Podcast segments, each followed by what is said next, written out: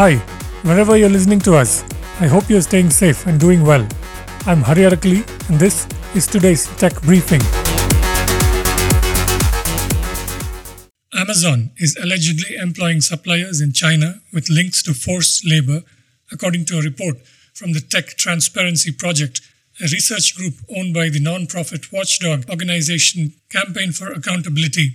The report accuses Amazon of continuing to work with these suppliers despite evidence of their association with Uyghur labor camps in China, and in one case, continuing to buy from a supplier that has been sanctioned by the US government for employing forced labor in China.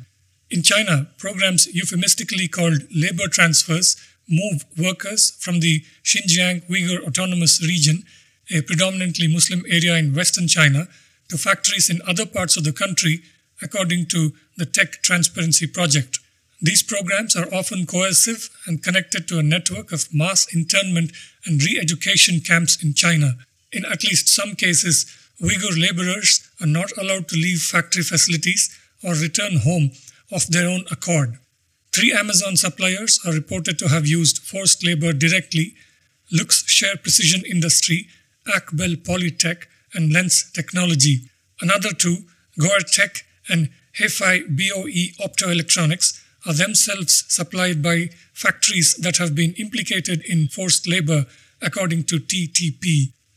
Better.com, the online mortgage lender whose CEO callously laid off 900 people over a Zoom call three months ago, is about to lay off roughly half of its staff of about 8,000 this week, TechCrunch reports, citing sources within the company. This new round of layoffs is expected to happen tomorrow. The majority of its staff are in sales and operation roles, but the layoff is believed to be impacting the whole company and will directly affect approximately 4,000 people.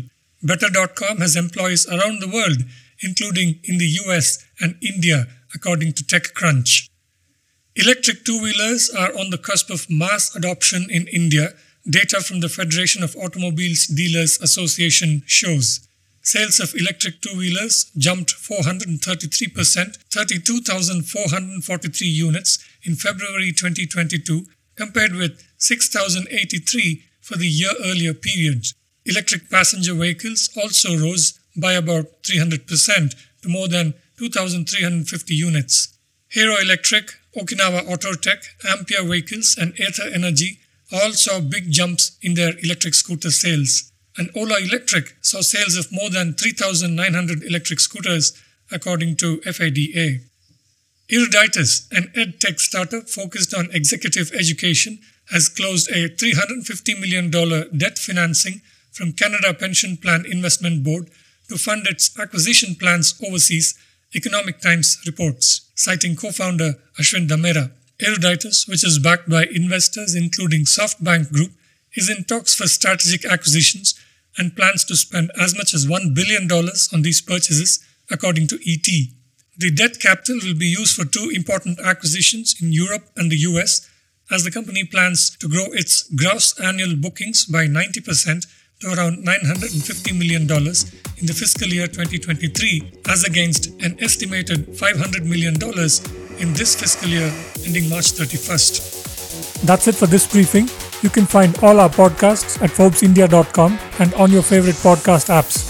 I'm Hari Arakali. Thank you for listening.